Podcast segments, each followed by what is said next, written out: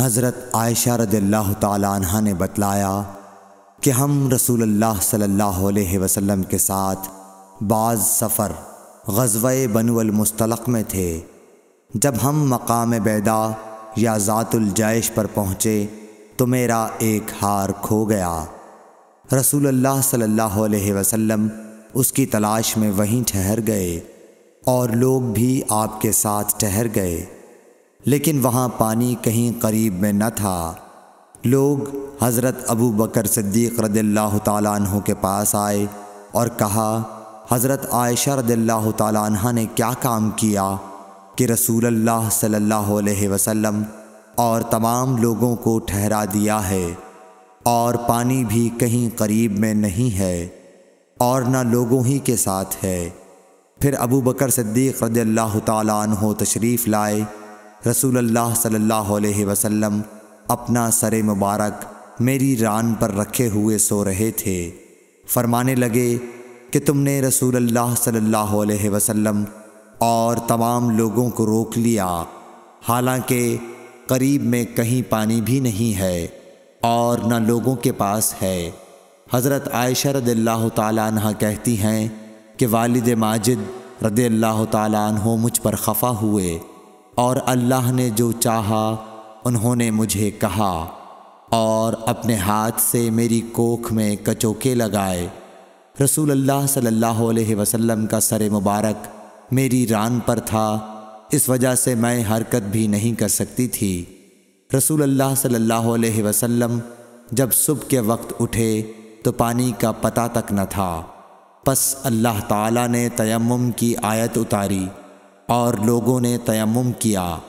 اس پر اسیت بن حضیر رضی اللہ تعالیٰ عنہ نے کہا کہ اے آل ابی بکر، یہ تمہاری کوئی پہلی برکت نہیں ہے۔ عائشہ رضی اللہ تعالیٰ عنہ نے فرمایا، پھر ہم نے اس اونٹ کو ہٹایا جس پر میں سوار تھی، تو ہار اسی کے نیچے مل گیا۔ صحیح بخاری حدیث نمبر تین سو چونتیس۔ جابر بن عبداللہ نے خبر دی کہ نبی صلی اللہ علیہ وسلم نے فرمایا، مجھے پانچ چیزیں ایسی دی گئی ہیں جو مجھ سے پہلے کسی کو نہیں دی گئی تھیں۔ ایک مہینہ کی مسافت سے روب کے ذریعے میری مدد کی گئی ہے اور تمام زمین میرے لیے سجدہ گاہ اور پاکی کے لائق بنائی گئی۔ پس میری امت کا جو انسان نماز کے وقت کو جہاں بھی پالے اسے وہاں ہی نماز ادا کر لینی چاہیے۔ اور میرے لیے غنیمت کا مال حلال کیا گیا ہے۔ مجھ سے پہلے یہ کسی کے لیے بھی حلال نہ تھا۔ اور مجھے شفاعت عطا کی گئی۔ اور تمام انبیاء اپنی اپنی قوم کے لیے مبوس ہوتے تھے۔ لیکن میں تمام انسانوں کے لیے عام طور پر نبی بنا کر بھیجا گیا ہوں۔ صحیح بخاری حدیث نمبر تین سو پینتیس۔ حشام بن عروا نے اپنے والد سے روایت کیا، وہ حضرت عائشہ رضی اللہ تعالیٰ عنہ سے، کہ انہوں نے حضرت اسما سے ہار مانگ کر پہن لیا تھا۔ وہ گم ہو گیا۔ رسول اللہ صلی اللہ علیہ وسلم نے ایک آدمی کو اس کی تلاش کے لیے بھیجا، جسے وہ مل گیا۔ پھر نماز کا وقت آ پہنچا اور لوگوں کے پاس جو ہار کی تلاش میں گئے تھے پانی نہیں تھا۔ لوگوں نے نماز پڑھ لی اور رسول اللہ صلی اللہ علیہ وسلم سے اس کے متعلق شکایت کی۔ پس خداون تعالی نے تیمم کی آیت اتاری، جسے سن کر اسیت بن حضیر نے حضرت عائشہ رضی اللہ تعالی عنہ سے کہا، آپ کو اللہ بہترین بدلہ دے، واللہ جب بھی آپ کے ساتھ کوئی ایسی بات پیش آئی جس سے آپ کو تکلیف ہوئی تو اللہ تعالیٰ نے آپ کے لیے اور تمام مسلمانوں کے لیے اس میں خیر پیدا فرما دی۔ صحیح بخاری، حدیث نمبر تین سو چھتیس۔ ابن عباس رضی اللہ تعالیٰ عنہ کے غلام عمیر بن عبداللہ نے کہا کہ میں اور عبداللہ بن یسار جو کہ حضرت میمونہ رضی اللہ تعالی عنہ زوجہ نبی کریم صلی اللہ علیہ وسلم کے غلام تھے، ابو جہیم بن حارث بن سما انصاری صحابی کے پاس آئے۔ انہوں نے بیان کیا کہ نبی کریم صلی اللہ علیہ وسلم بار جمل کی طرف سے تشریف لا رہے تھے۔ راستے میں ایک شخص نے آپ کو سلام کیا یعنی خود اسی ابو جہیم نے، لیکن آپ نے جواب نہیں دیا۔ پھر آپ دیوار کے قریب آئے اور اپنے چہرے اور ہاتھوں کا مساح کیا، پھر ان کے سلام کا جواب دیا۔ صحیح بخاری، حدیث نمبر تین سو سینتیس۔ ایک شخص عمر بن خطاب کے پاس آیا اور عرض کی کہ مجھے غسل کی حاجت ہو گئی اور پانی نہیں ملا، تو میں اب کیا کروں؟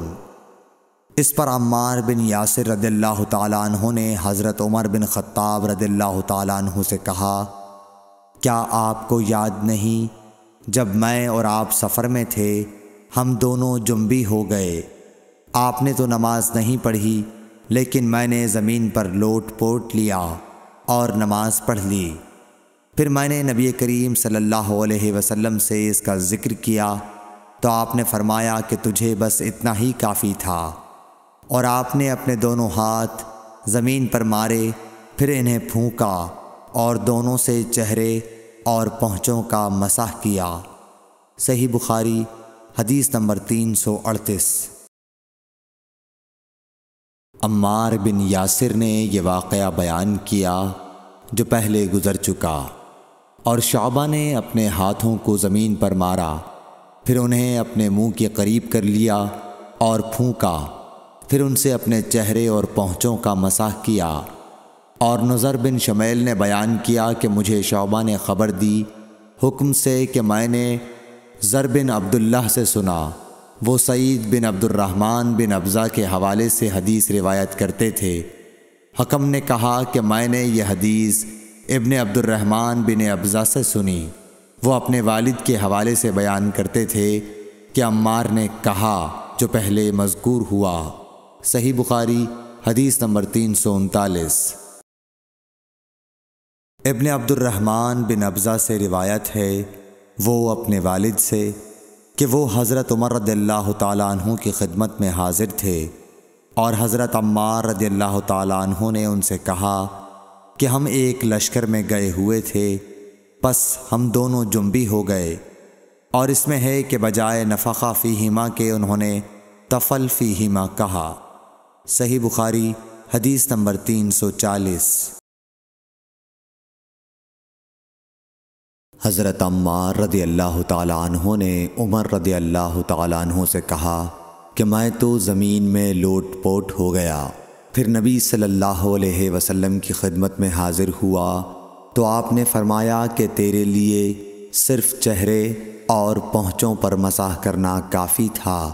زمین پر لیٹنے کی ضرورت نہ تھی۔ صحیح بخاری حدیث نمبر تین سو اکتالیس۔ عبد الرحمن بن افزا نے کہا کہ میں حضرت عمر رضی اللہ تعالیٰ عنہ کی خدمت میں موجود تھا کہ عمار رضی اللہ تعالیٰ عنہ نے ان سے کہا۔ پھر انہوں نے پوری حدیث بیان کی۔ صحیح بخاری حدیث نمبر تین سو بیالیس۔ عبد الرحمن بن افزا نے اپنے والد سے حضرت عمار رضی اللہ تعالیٰ عنہ نے بیان کیا۔ پس نبی کریم صلی اللہ علیہ وسلم نے اپنے ہاتھوں کو زمین پر مارا اور اس سے اپنے چہرے اور پہنچوں کا مسح کیا۔ صحیح بخاری، حدیث نمبر تین سو تیرالیس۔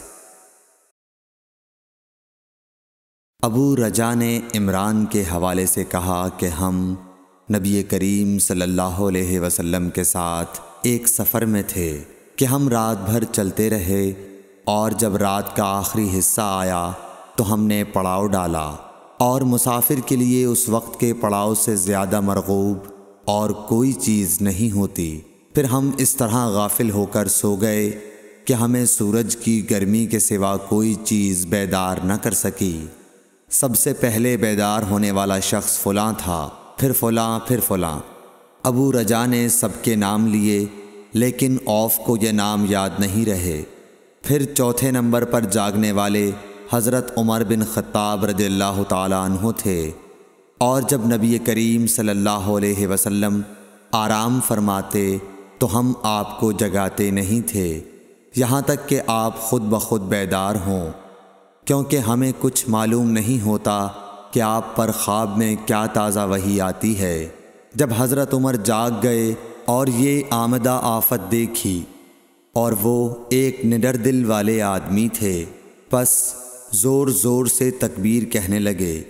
اسی طرح بآواز بلند آپ اس وقت تک تکبیر کہتے رہے جب تک کہ نبی کریم صلی اللہ علیہ وسلم ان کی آواز سے بیدار نہ ہو گئے۔ تو لوگوں نے پیش آمدہ آفت مصیبت کے متعلق آپ صلی اللہ علیہ وسلم سے شکایت کی۔ اس پر آپ نے فرمایا کہ کوئی حرج نہیں، سفر شروع کرو۔ پھر آپ تھوڑی دور چلے، اس کے بعد آپ ٹھہر گئے اور وضو کا پانی طلب فرمایا اور وضو کیا اور اذان کہی گئی۔ پھر آپ نے لوگوں کے ساتھ نماز پڑھی۔ جب آپ نماز پڑھانے سے فارغ ہوئے تو ایک شخص پر آپ کی نظر پڑی جو الگ کنارے پر کھڑا ہوا تھا اور اس نے لوگوں کے ساتھ نماز نہیں پڑھی تھی۔ آپ نے اس سے فرمایا کہ اے فلاں، تمہیں لوگوں کے ساتھ نماز میں شریک ہونے سے کون سی چیز نے روکا؟ اس نے جواب دیا کہ مجھے غسل کی حاجت ہو گئی اور پانی موجود نہیں ہے۔ آپ نے فرمایا کہ پاک مٹی سے کام نکال لو۔ یہی تجھ کو کافی ہے۔ پھر نبی کریم صلی اللہ علیہ وسلم نے سفر شروع کیا تو لوگوں نے پیاس کی شکایت کی۔ آپ پھر ٹھہر گئے اور فلاں یعنی عمران یعنی عمران بن حسین رضی اللہ تعالیٰ عنہ کو بلایا۔ یعنی عمران بن حسین رضی اللہ تعالیٰ عنہ کو بلایا۔ ابو رجا نے ان کا نام لیا تھا، لیکن اوف کو یاد نہیں رہا۔ اور حضرت علی کو بھی طلب فرمایا، ان دونوں سے آپ نے فرمایا کہ جاؤ، پانی تلاش کرو۔ یہ دونوں نکلے۔ راستے میں ایک عورت ملی، جو پانی کی دو پکھالیں اپنے اونٹ پر لٹکائے ہوئے بیچ میں سوار ہو کر جا رہی تھی۔ انہوں نے اس سے پوچھا کہ پانی کہاں ملتا ہے؟ تو اس نے جواب دیا کہ کل اسی وقت میں پانی پر موجود تھی۔ یعنی پانی اتنی دور ہے کہ کل میں اسی وقت وہاں سے پانی لے کر چلی تھی، آج یہاں پہنچی ہوں۔ اور ہمارے قبیلے کے مرد لوگ پیچھے رہ گئے ہیں۔ انہوں نے اس سے کہا اچھا ہمارے ساتھ چلو۔ اس نے پوچھا، کہاں چلوں؟ انہوں نے کہا، رسول اللہ صلی اللہ علیہ وسلم کی خدمت میں۔ اس نے کہا اچھا وہی جن کو لوگ صابی کہتے ہیں۔ انہوں نے کہا، یہ وہی ہیں جسے تم کہہ رہی ہو۔ اچھا اب چلو۔ آخر یہ دونوں حضرات اس عورت کو آ حضرت صلی اللہ علیہ وسلم کی خدمت مبارک میں لائے اور سارا واقعہ بیان کیا۔ عمران نے کہا کہ لوگوں نے اسے اونٹ سے اتار لیا۔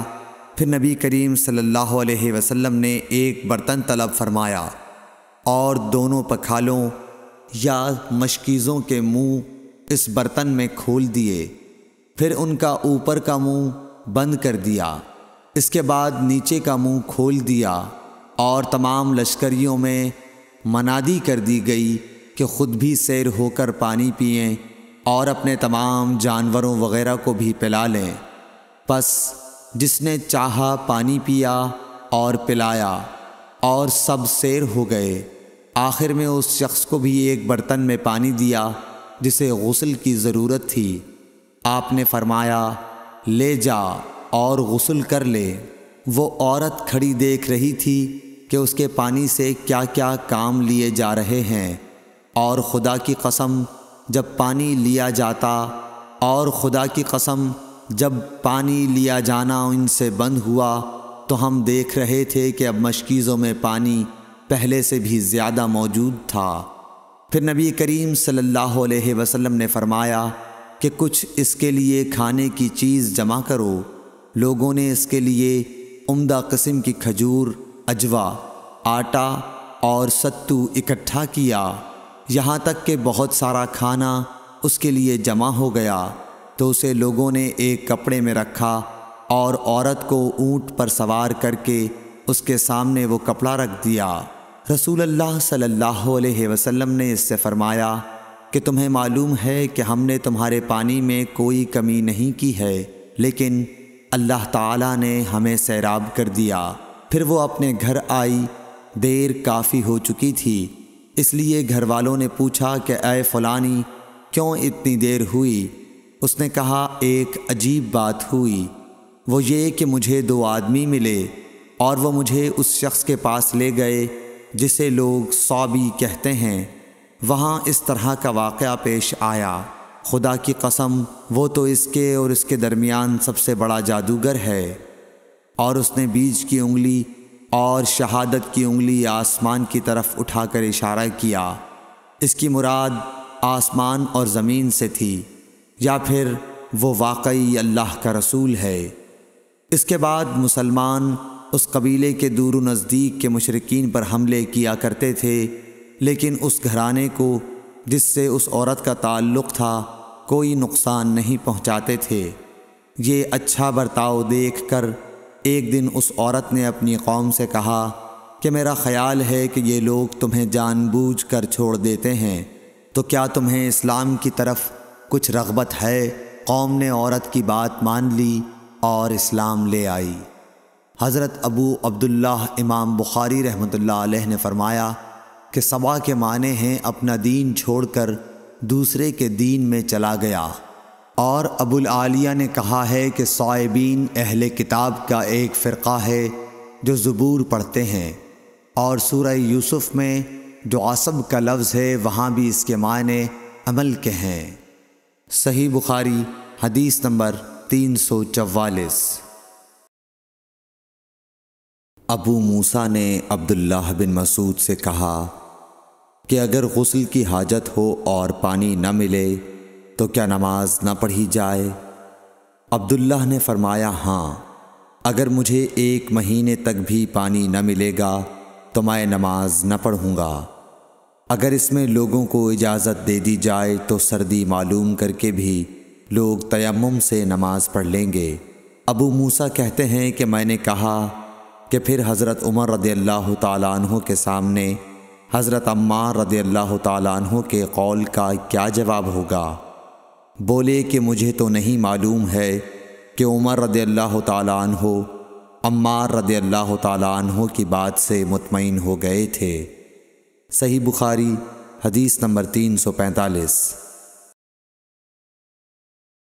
ابو موسا نے پوچھا کہ ابو عبد الرحمن آپ کا کیا خیال ہے کہ اگر کسی کو غسل کی حاجت ہو اور پانی نہ ملے تو وہ کیا کرے؟ عبداللہ نے فرمایا کہ اسے نماز نہ پڑھنی چاہیے جب تک اسے پانی نہ مل جائے۔ ابو موسا نے کہا کہ پھر عمار کی اس روایت کا کیا ہوگا؟ جبکہ نبی کریم صلی اللہ علیہ وسلم نے ان سے کہا تھا کہ تمہیں صرف ہاتھ اور منہ کا تیمم کافی تھا۔ ابن مسعود نے فرمایا کہ تم عمر کو نہیں دیکھتے کہ وہ عمار کی اس بات پر مطمئن نہیں ہوئے تھے۔ پھر ابو موسا نے کہا کہ اچھا عمار کی بات کو چھوڑو، لیکن اس آیت کا کیا جواب دو گے، جس میں جنابت میں تیمم کرنے کی واضح اجازت موجود ہے۔ عبداللہ بن مسعود اس کا کوئی جواب نہ دے سکے۔ صرف یہ کہا کہ اگر ہم اس کی بھی لوگوں کو اجازت دے دیں تو ان کا حال یہ ہو جائے گا کہ اگر کسی کو پانی ٹھنڈا معلوم ہوا تو اسے چھوڑ دیا کرے گا اور تیمم کر لیا کرے گا۔ آمش کہتے ہیں کہ میں نے شفیق سے کہا کہ گویا عبداللہ نے اس وجہ سے یہ صورت ناپسند کی تھی۔ تو انہوں نے جواب دیا کہ ہاں۔ صحیح بخاری، حدیث نمبر تین سو چھیالیس۔ حضرت ابو موسیٰ رضی اللہ تعالی عنہ نے حضرت عبداللہ بن مسعود سے کہا کہ اگر ایک شخص کو غسل کی حاجت ہو اور مہینہ بھر پانی نہ پائے، تو کیا وہ تیمم کر کے نماز نہ پڑھے؟ شفیق کہتے ہیں کہ حضرت عبداللہ بن مسعود نے جواب دیا کہ وہ تیمم نہ کرے، اگرچہ وہ ایک مہینے تک پانی نہ پائے اور نماز موقوف رکھے۔ ابو موسا نے اس پر کہا کہ پھر سورہ معدہ کی عیسائیت کا کیا مطلب ہوگا؟ اگر تم پانی نہ پاؤ تو پاک مٹی پر تیمم کر لو۔ حضرت عبداللہ بن مسعود بولے کہ اگر لوگوں کو اس کی اجازت دے دی جائے تو جلد ہی یہ حال ہو جائے گا کہ جب ان کو پانی ٹھنڈا معلوم ہوگا تو وہ مٹی سے تیمم ہی کر لیں گے۔ آمش نے کہا، میں نے شفیق سے کہا تو تم نے جنبی کے لیے تیمم، اس لیے برا جانا۔ انہوں نے کہا ہاں۔ پھر حضرت ابو موسا عشری رضی اللہ تعالیٰ عنہ نے فرمایا کہ کیا آپ کو حضرت عمار کا، حضرت عمر بن خطاب رضی اللہ تعالیٰ عنہ کے سامنے یہ قول معلوم نہیں کہ مجھے رسول اللہ صلی اللہ علیہ وسلم نے کسی کام کے لیے بھیجا تھا۔ سفر میں مجھے غسل کی ضرورت ہو گئی، لیکن پانی نہیں ملا۔ اس لیے میں مٹی میں جانور کی طرح لوٹ پوٹ لیا۔ پھر میں نے رسول اللہ صلی اللہ علیہ وسلم سے اس کا ذکر کیا۔ تو آپ نے فرمایا کہ تمہارے لیے صرف اتنا اتنا کرنا کافی تھا۔ اور آپ نے اپنے ہاتھوں کو زمین پر ایک مرتبہ مارا۔ پھر ان کو جھاڑ کر بائیں ہاتھ سے داہنے کی پشت کو مل لیا۔ یا بائیں ہاتھ کا داہنے ہاتھ سے مسح کیا۔ پھر دونوں ہاتھوں سے چہرے کا مسح کیا۔ عبداللہ نے اس کا جواب دیا کہ آپ عمر کو نہیں دیکھتے کہ انہوں نے عمار کی بات پر قناعت نہیں کی تھی۔ اور یالی بن عبید نے آمش کے واسطے سے شفیق سے روایت میں یہ زیادتی کی ہے کہ انہوں نے کہا کہ میں عبداللہ اور ابو موسیٰ کی خدمت میں تھا۔ اور ابو موسیٰ نے فرمایا تھا کہ آپ نے عمر سے عمار کا یہ قول نہیں سنا۔ کہ رسول اللہ صلی اللہ علیہ وسلم نے مجھے اور آپ کو بھیجا۔ پس مجھے غسل کی حاجت ہو گئی اور میں مٹی میں لوٹ پوٹ لیا۔ پھر میں رات رسول اللہ صلی اللہ علیہ وسلم کی خدمت میں حاضر ہوا اور آپ سے صورتحال کے متعلق ذکر کیا تو آپ نے فرمایا کہ تمہیں صرف اتنا ہی کافی تھا اور آپ نے چہرے اور ہتھیلیوں کا ایک ہی مرتبہ مسح کیا۔ صحیح بخاری، حدیث نمبر تین سو سینتالیس۔ عمران بن حسین خزائی سے روایت ہے کہ رسول اللہ صلی اللہ علیہ وسلم نے ایک آدمی کو دیکھا کہ الگ کھڑا ہوا ہے اور لوگوں کے ساتھ نماز میں شریک نہیں ہو رہا ہے۔ آپ نے فرمایا کہ اے فلاں تمہیں لوگوں کے ساتھ نماز پڑھنے سے کس چیز نے روک دیا؟ اس نے عرض کی، یا رسول اللہ، مجھے غسل کی ضرورت ہو گئی اور پانی نہیں ہے۔ آپ نے فرمایا، پھر تم کو پاک مٹی سے تیمم کرنا ضروری تھا، پس وہ تمہارے لیے کافی ہوتا۔ صحیح بخاری، حدیث نمبر تین سو اڑتالیس۔